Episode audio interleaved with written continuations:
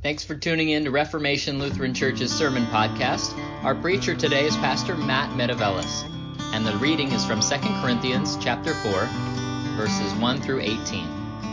Thanks for listening and worship with us online on Facebook Live or at reformationlasvegas.org. Thanks and God bless. Grace and peace to you from God our Father and from our Lord and Savior Jesus Christ. So, my day job, as you may or may not know if you're first joining us, is a, as a chaplain at Nathan Adelson Hospice. I go into the homes of strangers every day and never know what I'm going to find. My, uh, my wife's stepmother, who's here, has the same job and probably has the same experience. Now, I don't remember all of the people I meet.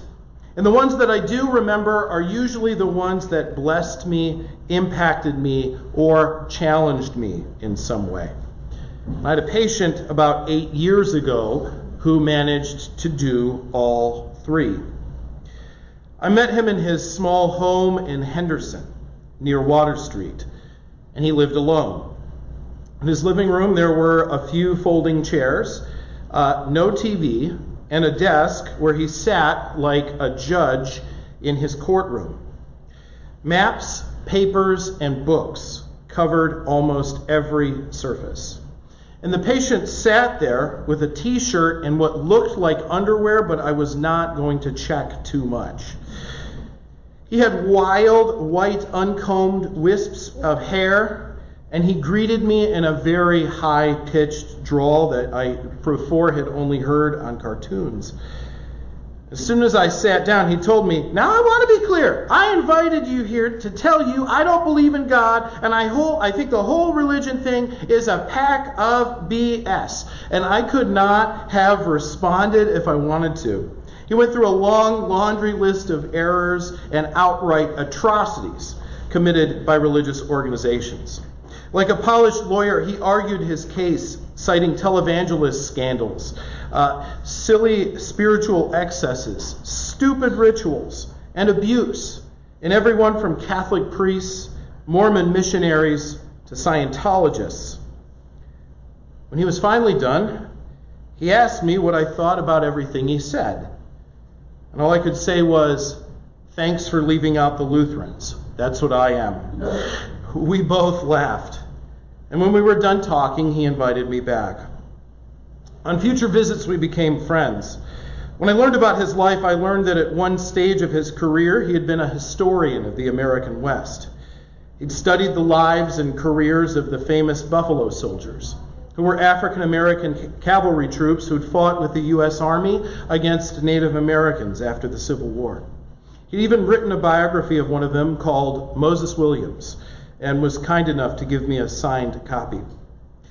I was pretty new to Nevada at the time, and I learned so much from him about the history of the state, some from documents he had read, and others from people that he met. Religion would come up every once in a while. I would listen. I would even agree with some of his assessments. I mean, organized religion can be terrible if you're truly honest.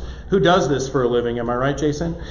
Right? But there was an implicit agreement in all those visits that I would leave the religion part off the table, be his friend, and just help him focus on other issues that he was facing at the end of his life. Now, this is my job, but it drove me crazy. I was new, I was eager, I was still in my 20s. As I look at 40, I can't imagine being in my 20s. And part of me told myself that yes, my job was to be there and listen and allow him to guide me where he wanted. But I struggled. I prayed and prayed for opportunities to witness for, to him. I wanted to demonstrate to him the difference between the sins of religion and the glory of Christ. I, I kept looking for breaks in his verbal armor so that I could share the gospel appropriately to my work as a chaplain. Nothing ever came up. I loved this guy immensely, but I felt like a failure. A failure, that is, until the last time I saw him. He was unable to live at home and as he declined, he was taken into our inpatient unit. I went there to see him and found him weakened and medicated. He's, all he said to me was, What are you doing? Come in here to get my deathbed confession? Joke's on you. And he teased me. Same speech about religion. During the visit, he affirmed his atheism again and shared about his accomplishments and relationships. All I could do was thank him for putting up with me. But after I said goodbye, as I was leaving his room, he reached out for my hand and said, You know, I don't have anything against you, or against God for that matter. I just don't want to listen to other people's BS. I want to see it when I get there. I told him that I would take that as his final confession. Joke was on him. And I still hear those words. I shared them when I spoke at his burial, and his family at first laughed and went, Yep, that's him. And it gave great comfort to them as well. But I don't think I really understood how powerful these words were until I heard what St. Paul has to tell us today. Now, I was operating from an incredibly faulty perspective during the, those visits, and I thank God I have the gift of shutting up. It's a gift I rarely have. Now, I'd read these words from St. Paul before, and they say, well, if our gospel is veiled, it is veiled to those who are perishing. And I had heard these words exactly wrong. I thought that the gospel was just veiled for my patient because he had made some errors. I thought, of course, he didn't believe because he had had people expose him to religion both in history and in his own life who were not very good at it. He never had a good preacher. And that's what all my professors told me after all. They said, faith comes through preaching. Your job is to preach faith. And I imagined that maybe God had sent me to be that good preacher. And I wanted to lift that veil. But that thinking was wrong. I hadn't read the rest of the chapter. I especially hadn't paid attention to the part when Paul says, It is God who speaks. It is God who brings light out of the darkness. It is God who lifts the veil. And I hadn't paid attention to the part, especially, and I need to pay more attention to this, where Paul says, We do not proclaim ourselves. That was my error. Wanted to be the hero of my patient's story and then make myself too the hero of my own story. I'm always doing that. That's why I'm married. I am never allowed to be the hero in my house. yeah. All right, buddy. Yep. Yeah.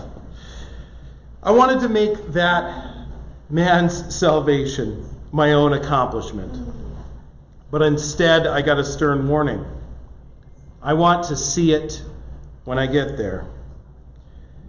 These words that he said were a word from God to me. It's as if God were telling me, I'm the one who gets to lift this veil, not you. And so, all of us, suffer from this veil from time to time. And what Paul was talking about was in the story of Moses that I don't think we read it too much in the church. Maybe it'll come up in the narrative lectionary. But when all the Israelites were gathered on Mount Sinai, Moses would be the one to be the intermediary. Or the, oh, that's a big word. I'm sorry, honey. Moses was the go between. between yeah, uh, I can't use big words. No, you can. Yeah. Just for everyone to understand. Yes, absolutely. See, I'm, see, folks, not a hero. Moses was the go-between between the people and God, and when Moses would get close to God, God was a figure who burned with glory. So Moses' face would get burnt like Two-Face, right? Except it was his whole face. And his face would get burned, and when he would go back and see the people, it would freak them out. So what he did was he took a veil in front of his face, and this actually would be pretty scary and probably really helpful to Moses, but he put a veil in front of his face whenever he would go and talk to the people because otherwise it would just be too freaky. And then when he would go in front of God, the veil would come off. And this is what Paul is talking about. The veil is there because we're all perishing, all of us, all of the time. But when God shows up, when we are in front of God, the veil is lifted. And this is important to know about faith. Faith is what we see when God gets here. So, to illustrate that, those of you who are living in Las Vegas in the last couple of weeks may have been out and about and you've seen this kind of haze where it looks like it's going to rain but never rain. Where's that coming from, right? All those wildfires in California. It's creating a thick fog. And that's sometimes, I think, what our lives before God are like. There are so many burning pains and so many burning places in our lives. There are deaths and economic and social dislocation from a virus. There are racist systems that pump seven bullets into the back of an arm, unarmed man in front of his kids, where in the same city with the same police department, a white kid with an assault rifle gets to walk around free and shoot two people. Cruelties, both great and small, destroy achievements, goals, dreams, and relationships. Griefs consume us, and they turn us inside out, especially sometimes when we aren't even thinking about them. For my patient, it was all those terrible things done in God's name. It was smoke from those fires that blocked him from ever seeing God. All that pain and suffering in the world burns and creates a smoke and a fog that blinds our eyes and our hearts, and even our sense of who we are. We don't believe in God not because we've considered all the facts, but because we can't possibly see the facts because other experiences get in their way. Brothers and sisters, there is nobody who is blind who chooses not to see, except Odin, and spoiler alert, he's not a real person. We're just caught up in too many fires. There's a story that my grandmother tells about one of her relatives who was in World War II with Patton's Third Army, and he was in a town that had, was getting bombed and burned out, and in the fog of war. I don't know if this story is true, but he saw a very strange glowing light from the window of one house. And he raced into that house and saw that it was a metal icon of Christ and his mother burning in the smoke. And he grabbed that icon, and my grandmother had it. Whether this story is true, I do not know. Whether it's just family lore, but I love the image of that story. It was being in all of the dust and all of the smoke, all of the fog of war, that the light of Christ shone in a window. And we can't begin to think that we see outside of the smoke until we meet the one who is in the fire with us. In the fire with us to be blind and to burn and to cry out, just like we do. We don't see God until we stumble upon our fellow atheist on the cross, crying, My God, my God, why have you forsaken me? We don't lift the veil. We don't see beyond it until we meet the one who buries himself under it from a manger to the cross. And so, here's the takeaway faith is not a choice, it is not a decision. Faith is instead an event. Faith is not only what we see when we get there, but it is what we will see and what we do see and what we will always see when God gets here. Faith is what happens whenever Jesus Christ fully shows up in our lives to teach us, to forgive us, to sustain us, to build us up, to inspire in us the praise of God, to just hold us when we are wounded, to hold us together with people that we've lost to disease and to death, to grab our butts and to plop them down in these seats or in front of our computers. Hopefully, you're wearing more than underwear so that you can hear some words from God It is Jesus who shows up to make out of a scattered mass of humans a community. And most of all, it is Jesus sh- who shows up in that fire to claim us and to bring light beyond our addictions, our failures, our sins, our doubts, and our despair. And hidden in those pains, listen to Paul perplexed but not driven in despair, struck down but not destroyed. Through all of those things, we are able to persevere. Because whenever Jesus shows up, he says, You belong to God, not to this. You belong to me. You belong to my Father. You are home. I am here. Faith is that voice. It's not what we do. The faith we experience is not our work. Faith is born the day that God shows up. So if you're struggling, that's okay. God just may not be here yet.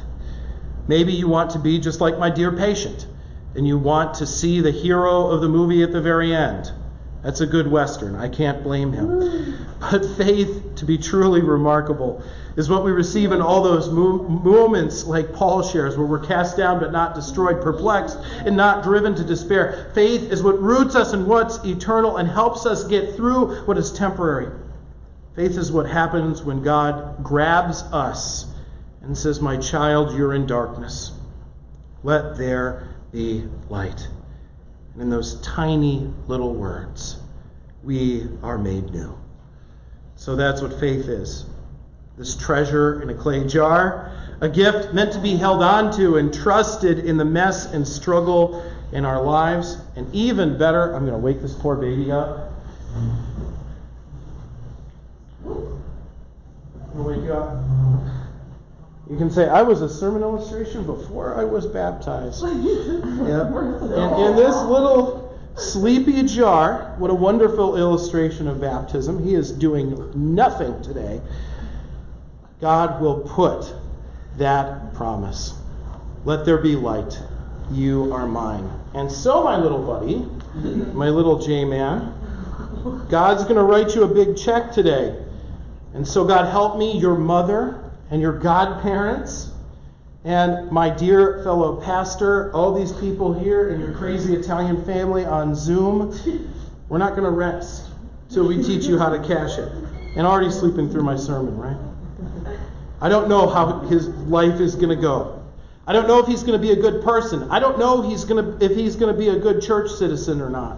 I don't even know if he's going to be in church when he's older. But right now, I don't care about any of that. Because of God's promise today, He's going to see it when He gets there. Amen. Amen.